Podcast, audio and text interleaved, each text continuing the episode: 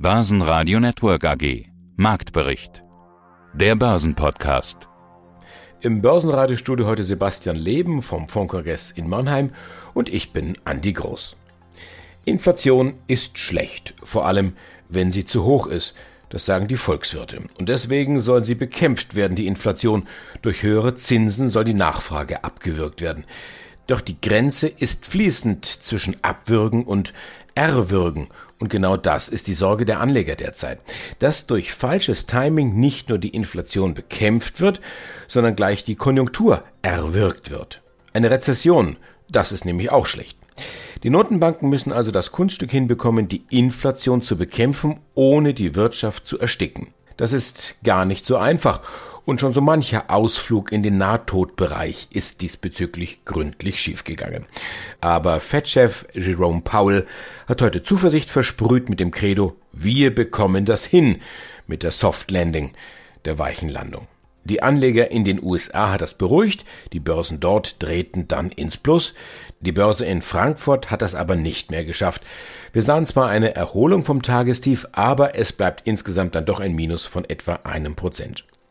Sie hören jetzt im Marktbericht Auszüge aus unseren Interviews mit Lars Brandau vom Deutschen Derivateverband mit der Juni-Trendumfrage.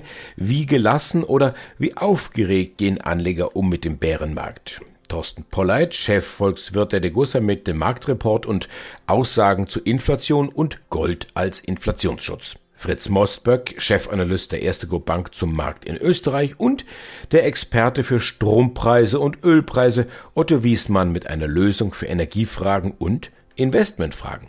Wärmepumpen. Mein Name ist Lars Brandau, ich bin Geschäftsführer beim Deutschen Derivateverband. Wir sprechen unter anderem über die Ergebnisse der Trendumfrage aus dem Juni 2022.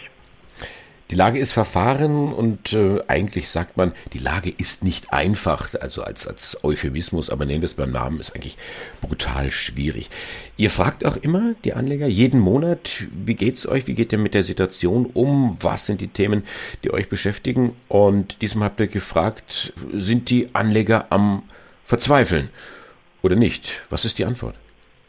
Ja, die Frage war am Ende, wie, wie renditestark sind Sie in diesem Jahr noch? Und das ist so eine Mischung aus Frage, wo glauben Sie, steht der DAX zum Jahresende und wie bin ich eigentlich persönlich unterwegs? Und da muss man sagen, wie immer natürlich aufgrund der, der verschiedenen Antwortmöglichkeiten ein heterogenes Bild, aber sehr überraschend finde ich persönlich angesichts der Situation, da muss man jetzt aber fair sein, wir haben diese, diese Frage gestellt, auf die ungefähr etwas mehr als 1800 Personen geantwortet haben. Zu einem Zeitpunkt, da war der DAX auch noch bei deutlich über 14.000, jetzt wie gesagt kratzen wir an der 13.000er Marke. Aber zu dem Zeitpunkt, Anfang des Monats, ging es tatsächlich darum, dass fast 29 Prozent gesagt haben, ich bleibe positiv, denn aufgrund meines ausgewogenen und auch breit aufgestellten Depots gleichen sich Gewinne und Verluste aus. Das freut uns und finden wir schon, da muss jemand äh, sehr erfahren unterwegs sein und auch, glaube ich, wirklich breit aufgestellt sein. Dann gibt es tatsächlich weitere 25 Prozent, die gesagt haben, ich gehe davon aus, dass ich trotz aller Widrigkeiten auch 2022 eine positive Rendite erzielen werde. Dieses Viertel der Antwortgebenden würde ich gerne mal kennenlernen zum jetzigen Zeitpunkt, denn wenn wir die Inflation, Nullzins und Bärenmarkt berücksichtigen, dann ist das schon ein wirklich sehr, sehr sportlicher Ansatz und da muss jemand schon sehr ins Risiko gehen, um da tatsächlich positive Renditen zu erzielen.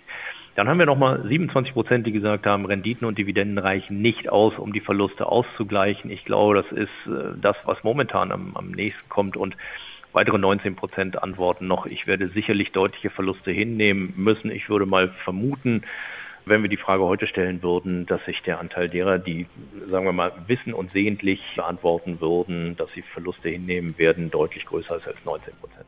Mein Name ist Tim Habich, ich bin geschäftsführender Gesellschafter der Funful GmbH, einem Nachrichtenportal für professionelle Investoren.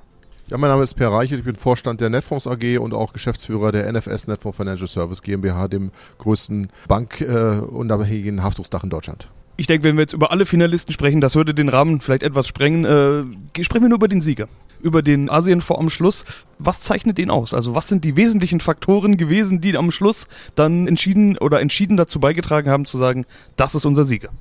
Also ich will vielleicht als erstes mal aus meiner Sicht vor, vorwegstellen, dass man äh, einen Asienfonds unbedingt als Nischenfonds darstellt, äh, ist natürlich so ein bisschen auch westliche Arroganz. Ne?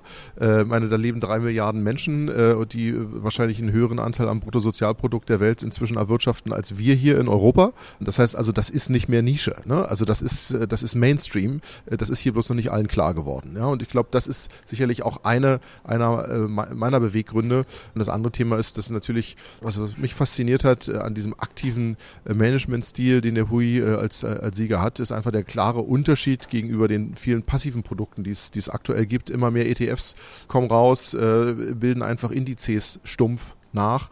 Äh, und da ist natürlich ein aktiver äh, Asset Management Stil, der so ein bisschen die Buffett und Graham Methode des Value Investing, des Qualitätsinvestments äh, abbildet, das eben in einem asiatischen Markt gemanagt durch jemanden, der lokale Expertise hat. Das ist im Prinzip einfach ein, ein, ein unique Stil, den ich bisher noch nicht gekannt habe ähm, und wo ich einfach sage, das macht wahrscheinlich großen Spaß da zu investieren und hoffentlich natürlich auch bringt eine Menge Rendite mit. Was sind die oder was ist jetzt sein Benefit sozusagen? Also der größte Benefit ist natürlich die äh, bis zu zwei Millionen Euro, die er als Investment bekommt, wenn dann der Fonds startet. Ähm, zusätzlich bekommt er auch noch ein Marketingpaket von der Comdirect. Das heißt, dort wird auch der, der Fonds sparplanfähig gemacht, ohne Ausgabeaufschlag ins Schaufenster gestellt. Also wirklich dort nochmal auf einer großen Plattform wie der Comdirect ähm, wirklich sehr stark promoted. Und ich denke auch hier bei der Veranstaltung, bei den vielen Netfondsberatern ähm, ist es so, dass, glaube ich, der ein oder andere ähm, ja den Fonds jetzt dann auf dem Radar hat und ähm, sich vielleicht das ganze Investment dann nochmal genauer anschaut. Mein Name ist Hui, das ist der Vorname. Komme ursprünglich aus Vietnam, bin in Vietnam geboren, aufgewachsen, in der Nähe von Halong Bay, das ist im Norden von Vietnam, direkt am äh, Meer. Das heißt, das Entscheidende ist, wir kennen die Firmen vielleicht ganz einfach nicht, weil die eben im eigenen Land so stark sind.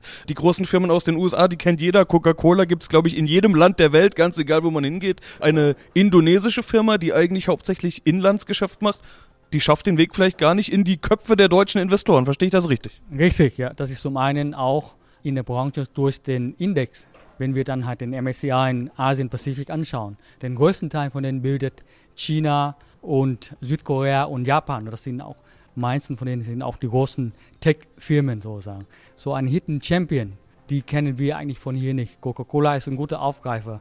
Eine Firma in meinem Musterportfolio ist beispielsweise Quito Mautai. Mautai ist eine der besten Brands in Asien, was den Likör- oder Alkoholbrand anbetrifft. Es ist noch stärker als jeder Whisky-Marken der Welt. Quaito Mautai ist eine Marke mit unglaublichem Brand-Image. Ja.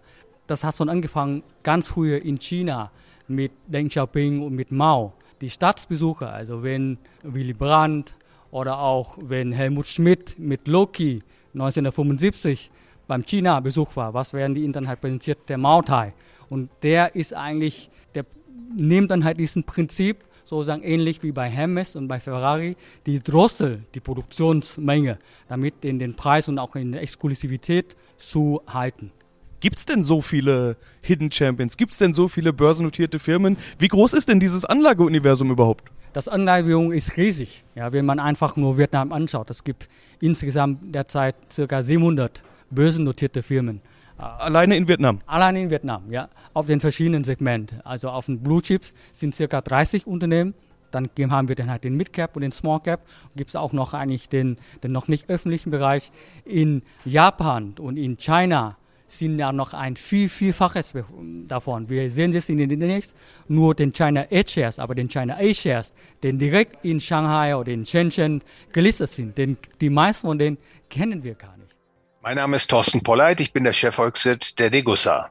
Und auch der Autor des Degussa Marktreport. Und er hat in dieser Woche den Titel Inflationäre Zeiten, schlechte Zeiten auf Gold und Silber setzen. Ich würde jetzt als Fernsehmann titeln, weil wir haben ja die ersten vier Buchstaben IZSZ, inflationäre Zeiten, schlechte Zeiten. Und Sie als Goldexperte müssten dann eigentlich antworten AGUSS, also auf Gold und Silber setzen, also auf das, was eigentlich immer funktioniert hat. Ist das so? Ja, ich habe das natürlich mit Bedacht gewählt. Inflationäre Zeiten, schlechte Zeiten, natürlich auch etwas korrespondiert auf diese bekannte Fernsehserie äh, aber damit ist natürlich auch etwas Wahres ausgesprochen. Inflationäre Zeiten stellen die Menschen vor schwierige Bedingungen. Ich glaube, dass jeder von uns mittlerweile bemerkt, wie die Dinge sich verteuern, wie Dinge auch äh, schwieriger werden und nicht mehr so gut funktionieren. Und all das hat etwas mit Inflation zu tun. Insofern glaube ich, ist der Titel Inflationäre Zeiten schlechte Zeiten äh, tatsächlich leider auch äh, mit einem starken Realitätsbezug versehen. Und natürlich stellt sich in dem Zusammenhang auch die Frage, wie kann ich mein Vermögen versichern gegen die Inflation? Und ähm, da gibt es, muss ich gestehen, natürlich kein Wundermittel. Es gibt da keine Zauberformel, die für alle gleichermaßen das erzielen kann, was der Anleger in inflationären Zeiten anstrebt. Aber ich glaube schon, dass die Möglichkeit besteht, äh, indem man Gold und Silber in physischer Form hält und auch vor allem mit einem Langfristhorizont operiert, dass das äh, dazu führen wird, dass man sein Vermögen, zumindest geparkt in physischem Edelmetall, über diese Inflationsphase hinweg äh, bewahren kann. Dann, dann machen wir doch mal diesen langfristigen Horizont. Ist es nicht langfristig betrachtet, historisch betrachtet, nicht so, dass Aktien besser performen als Gold?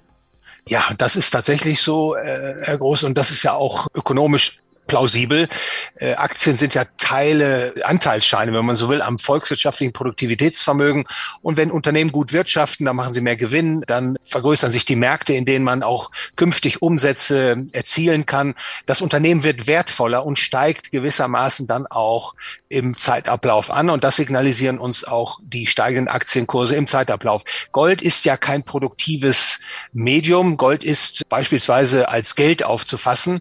Und Gold hat damit auch nicht diesen intrinsischen Produktivitätszugewinn im Zeitablauf. Und deswegen sieht man auch, also ich habe das ja auch in der Ausarbeitung dargestellt, von 1920 etwa bis, bis heute, dass im Durchschnitt betrachtet tatsächlich die Aktien die Nase vorn haben gegenüber dem Gold.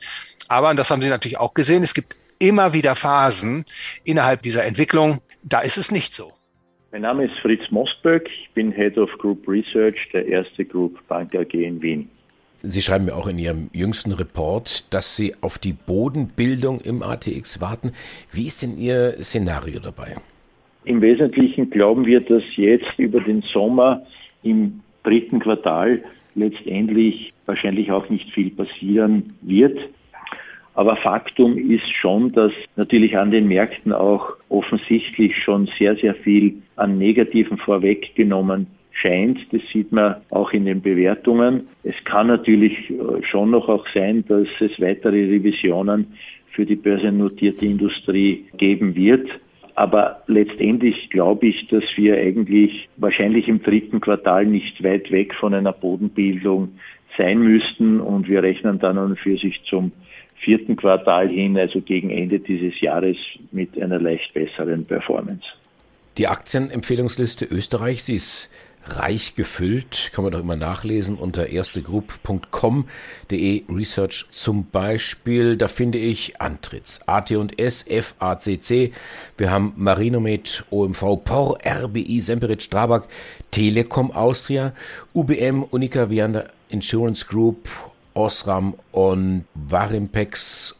Gibt es da eigentlich eine einheitliche Überschrift über diesen ganzen Unternehmen oder hat jedes Unternehmen dann doch eine singuläre Story, warum es auf der Empfehlungsliste ist?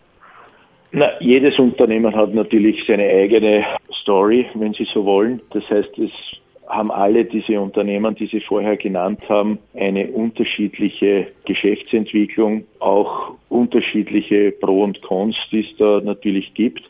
Aber Sie sehen schon anhand der Liste, die Sie da ausgeführt haben, es gibt sehr viele attraktive Sondersituationen in Österreich, die einfach auch bewertungsmäßig historisch günstig erscheinen. Ja, moin moin, mein Name ist Andreas Meyer, ich bin Fondsmanager und Gründer bei der Fountain Square Asset Management und äh, gemeinsam mit einem Kollegen haben wir Ende letzten Jahres den Colibri Event Driven Bondfonds aufgelegt. Und genau darüber haben wir auch hier gesprochen, nämlich in Mannheim beim Future Funstars Finale 2022 Staffel 3. Du warst als Finalist dabei. Im letzten Interview hatten wir über die Erwähnung im renommierten London Hedgefonds Magazin gesprochen. Diesmal Finale Future Funstars. Scheint ganz gut zu laufen, oder? Ja, wir dürfen uns sicherlich nicht beschweren, äh, trotz der ambitionierten Märkte, die wir, die wir in dieser jungen Phase, also wir, wir nennen das immer gerne ersten Stresstest, den der Kolibri jetzt hier sehr erfolgreich bestanden hat, gesehen haben. Nichtsdestotrotz freuen wir uns über den Rückenwind, wissen aber, dass es auch weiterhin ein hartes Stück Arbeit bleibt und das ist ein Weg, den wir gerne gehen wollen. Definitiv ist ja ein Nischenfonds, da haben wir schon ganz oft drüber gesprochen, Nische, aber auch die anderen Finalisten hier waren Nischenfonds. Ich habe auch schon mit der Jury gesprochen. Das war denen auch durchaus wichtig, dass so ein Unique-Faktor da war. Also ich vermute mal, unter den über 50 Bewerbern, die hier waren, wird wahrscheinlich kein zweiter deinen Ansatz gehabt haben, so wie ich es vielleicht mal sagen. Ihr müsst euch ja hier in Live-Pitches gegenseitig ausstechen, so will ich es jetzt mal vielleicht überspitzt formulieren. Die Jury von euch überzeugen. Was sind denn da deine starken Argumente? Reicht's da zu sagen, ich mach was ganz Spezielles, was niemand anders macht? Oder wie setzt du dich da dann durch? Ja, also allein die Asset-Klasse, in der wir aktiv sind, wir haben schon ein paar Mal drüber gesprochen, Hybridanleihen in Sondersituationen, Wandelanleihen, die sich in Stressphasen befinden und eben Senior Non-Investment-Grade-Papiere mit gewissen Strukturmerkmalen, wo sich klassische Investoren verabschieden oder gar nicht erst dabei sind. Das ist natürlich ein wichtiges Merkmal, dass wir genau dahin gehen wollen, wo es vielleicht wehtut, wo vielleicht auch der Sentiment momentan sehr, sehr negativ ist. Ähm, und das sind natürlich Punkte, wo wir sagen, da wollen wir Mehrwert kreieren. Das Hedge Fund Journal, du hattest es eben angesprochen, die haben uns da jetzt ähm, selektiert, weil sie auf uns aufmerksam geworden sind. Freuen wir uns enorm, weil sie gesagt haben, Mensch, in der Dachregion gibt es das in der Form noch nicht. Natürlich gibt es Spezialitäten im Rentenbereich, es gibt Leute, die Bondpicking betreiben, aber für uns steht ja zu 110 Prozent im Fokus, dass wir diesen Katalysator, dieses Event auf idiosynkratischer Ebene analysieren wollen. Das heißt wirklich tief in die Unternehmenssituation oder in die Anleihestruktur reingucken wollen. Und wenn wir da was identifiziert haben, was mittel-, kurz- bis mittelfristig für einen positiven Trigger sorgt, erst dann investieren wir. Und das ist eben eine klassische Event-Driven-Strategie, so spezifisch, dass es das in der Dachregion nicht allzu häufig gibt. Und äh, deswegen freuen wir uns da sehr, dass es ein bisschen, bisschen Aufmerksamkeit von links und rechts gab für den Kolibri. Mein Name ist Otto Wiesmann, ich lebe in Frankfurt und beschäftige mich schon im Energiemarkt seit 1989. Und deswegen kenne ich mich auch so gut aus. Dann erzählen Sie doch mal, was mache ich denn jetzt? Es gibt kein Öl oder wir wollen keins kaufen und das ganze Öl, was es gibt, das wird dann nach China und Indien verkauft. Ja, ja, ja, über 60 Prozent. Beide Staaten Erhöhung, ja, über 60 Prozent. Russland hat noch nie so viel Geld verdient im äh, Gas- und im Ölbereich wie dieses Jahr. Noch niemals so viel obwohl ja die Europäer, USA etc. viel weniger Öl aus Russland bekommen. Das heißt, da könnte man da ein Geschäftsmodell draus machen, oder? Ja, was heißt Geschäftsmodell? Die können in Russland sowieso nichts anlegen hier. Ich habe sehr viele, die haben in Russland Gazprom und Norilsk, kommen gar nicht hin. Die, die wird nicht mehr gehandelt, nur noch in Russland. Und äh, in Russland müssen sie Staatsbürger sein. Ausländer bekommen da momentan kein Geld. Wenn sie die Aktien verkaufen wollen, geht das. Das heißt, der Anleger hierzulande, der schaut mit dem Ofenrohr ins Gebirge und sagt, ja, pff, die Inflation galoppiert, die Energiepreise steigen, äh, was soll ich machen? Und kommt dann zu Ihnen. Können Sie was sagen? Ja, natürlich, ist ganz klar. Mein Gebiet ist Wärmepumpe. Also ich rechne mit bis 2030 mit dermaßen Anstieg. Alles will eine Wärmepumpe. Das habe ich so erfahren. Also durch Gespräche mit den Kunden ja, mein Bruder, der ist Installateur und alles hier, der redet auch nur von Wärmepumpe. Ja, und da haben viele gesagt, ich habe das auch schon ins Auge gefasst, weil, wie gesagt, aus einem Kilowatt Strom kann man vier bis sechs Kilowatt Wärme erreichen. Also eine andere Zukunft sehe ich eigentlich nicht. Mein Name ist Lukas Spang und ich bin Fondsberater des Tigris Small and Microcap Growth Fund. Sind die Zinsen natürlich nicht das einzige Thema. Wir haben nach wie vor Inflation, wir haben nach wie vor Rezessionssorgen, wir haben diese ganzen äh, sowieso drüber schwebenden Themen, Pandemie, es könnte nochmal ein Pandemieherbst werden. Wir haben natürlich den Krieg in der Ukraine, wir haben Lockdowns in China und und und brauchen wir gar nicht alles schon wieder durchzukauen. Aber die Gesamtsumme sorgt ja auch dafür, dass ja, viele sich einfach sorgen um die Zukunft der Aktien. Ich habe immer wieder schon gehört, die fetten Jahre sind vorbei oder man muss sich daran gewöhnen, dass es auch mal Jahre gibt, in denen es nicht so gut läuft. Wie positiv bist du denn für die Aktien? Wir brauchen jetzt nicht über den Gesamtmarkt zu sprechen, sondern die Aktien, in die du investiert bist. Wie positiv bist du für die? Siehst du für die noch eine, eine gute Zukunft gerade? Für die, die im Fonds sind, auf jeden Fall. Sonst wären sie ja nicht im Fonds. Aber klar, man muss nach wie vor sehr selektiv vorgehen. Ähm, es sind jetzt aktuell 21 Werte im Fonds, dementsprechend sehr fokussiert unverändert, weil einfach natürlich ähm, es mehr Störfeuer gibt, die dazu führen können, dass Unternehmen sich eben nicht so positiv entwickeln und dementsprechend wird natürlich die Zahl der Unternehmen, die wirklich dann die eigenen Kriterien erfüllen, immer kleiner. Das muss man natürlich auch in der Anlage berücksichtigen, dass einfach die Anforderungen ähm, an die Unternehmen natürlich nicht, nicht geringer werden aus, aus Investorensicht, aber die Störfeuer oder Problemfälle oder die, die Probleme, Problemumfelder ähm, natürlich äh, auch nicht weniger werden. Und dementsprechend ähm, gilt es weiterhin hier sehr genau zu schauen, dass die Unternehmen wirklich sich auch operativ weiter positiv entwickeln. Und jetzt steht die Berichtssaison vor der Tür. Es geht demnächst schon wieder los. Ich glaube, in zwei Wochen oder sowas stehen schon wieder die ersten Zahlen an. Wie wichtig wird diese Berichtssaison, wenn man über Rezession redet, wenn man über äh, die Zukunft der Unternehmen redet, wenn man davon ausgeht, Prognosen werden gesenkt und so weiter? Also ich glaube, Sommerloch haben wir dieses Jahr keins, oder? Vermutlich eher nicht. Also die Q1-Berichtssaison, da hatten wir auch im letzten Interview schon drüber gesprochen, war ja sehr positiv. Da gab es ja auch durchaus den einen oder anderen Fall, der die Prognose angehoben hat aus dem Fonds. Portfolio. Aber klar, die Q2-Saison wird jetzt natürlich durchaus richtungsweisend, äh, weisend einerseits was die Zahlen angeht für das zweite Quartal, aber natürlich auch was die Aussagen angeht für die weitere Geschäftsentwicklung. Wie, wie sehen die Vorstände der Unternehmen die, die Q3 und Q4 Quartale? Werden die Prognosen bestätigt? Gibt es Anpassungsbedarf? Also das wird durchaus, wie du so richtig sagst, äh, ja, richtungsweisend für den weiteren Geschäftsverlauf. Börsenradio Network AG. Marktbericht. Der Börsenpodcast.